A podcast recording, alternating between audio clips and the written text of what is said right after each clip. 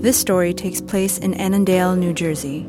Ken lived next to a huge 10 acre farmstead, and one day he was driving past it in his car. Uh, but I noticed that there was a lot of police activity going on. You know, I never wanted to infringe on them, but I went down to see if my neighbors needed help. They had fallen into foreclosure, and the house was being taken over by the sheriff's department. There was a standoff between the sheriff's department and the woman who is the wife of the owner. Ken's neighbor was holding a shotgun and wouldn't leave her house. And at that point, I said, please put your guns down. I don't want to get in the middle of a gun battle. And I was able to disarm Jane. Ken convinced Jane to calm down and the sheriff to let Jane have the rest of the day to move out. The sheriff went around the property taking pictures for the bank. And in the meantime, Ken decided to help Jane move her most treasured possessions out of her home. She started telling me, why couldn't he just leave us be? We were multimillionaires and we had everything going for us until we moved onto this property. And the ghost, the ghost, John did it, John did it. I'm like, what are you talking about? Ken thought she was blaming some non existent being for her own failures. The place was creepy, but that's just because they'd taken such bad care of it. Ghosts aren't real. In the library of this house, which is the original funerary room. And in the fireplace, a piece of forged metal on it in German, it says, Don't bother fighting death because death will always win. And when I was asking the woman what she wanted in the house, I said, I got a screwdriver, I'll take this off the.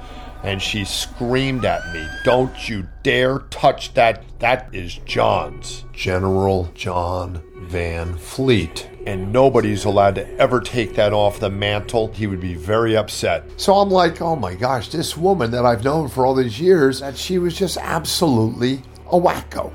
Ken was sad to see his neighbors go until his wife started admiring the old house. Sure, it was falling apart, but it could be spruced up. We wanted to have horses and cows, and we wanted a historic property. That was paramount. They were huge history buffs, and the house certainly did have history. Ken did some research and found out that the first owner had been John Van Fleet in 1742. He'd been a general in the Revolutionary War and had lived there with his 10 children. Perfect. Ken called the bank to negotiate details of the foreclosure. They said, Well, it's on 10 acres. A builder can come and knock it down. I told them that a house was historic. And I said, Well, do you know that the house is haunted? And with that, the phone dropped. And I hear one woman say to another woman, Oh my gosh, go get the photos, go get the photos. Remember those pictures that the sheriff had taken for the bank earlier? She said, there, there we, have, we have a picture of a, a girl floating in the middle of the air by the fireplace in one of the rooms. Rumor had it that was John's daughter, Abigail Van Fleet. Neighbors started whispering about stories of Abigail and John floating through the house. There was talk about a curse. So John and his wife decided they wanted to do some investigating. They looked up the history of the house and contacted three of its past owners. Every single one told them the same thing that the house was haunted. And this is the kicker every single person that has ever lived in this house for the past 10 generations has ended up in bankruptcy. Many of them have become divorced. Several people that have had cancer. The mother of the last owner, she died of mysterious circumstances. Ken ignored all the signs. He moved into the house, confident that they would end the string of bad luck. Until one day, when he was painting a room with his son. I see this black cloud, this apparition and it traveled across the room from one side to the other. It almost looked like a swarm of gnats, and it went right into the wall and disappeared. My son Kenny runs in from the hallway, and that's where the cloud went into. And he said, This thing just came right through the wall. This black mass. That was an absolute, to me, validation.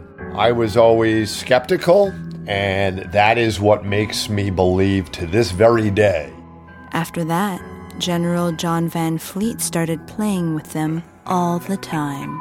Things went missing, a presence filled the room, and it became clear that Ken's family wasn't special.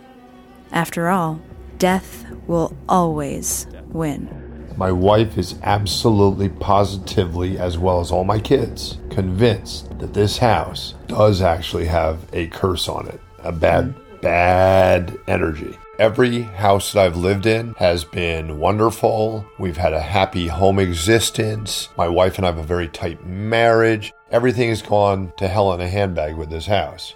And then I came down with stage four throat cancer. We're heading towards foreclosure ourselves. Ken's cancer also gave him short term memory loss. He can't work, and now his wife holds down two jobs to sustain them. They fight a lot now. And the only reason that we maintain a strong relationship is because we always keep it in mind that there's something that's at hand here that we're beyond any control over. Well, there's one thing they can do. Ken's looking for a new house, one with a little less history.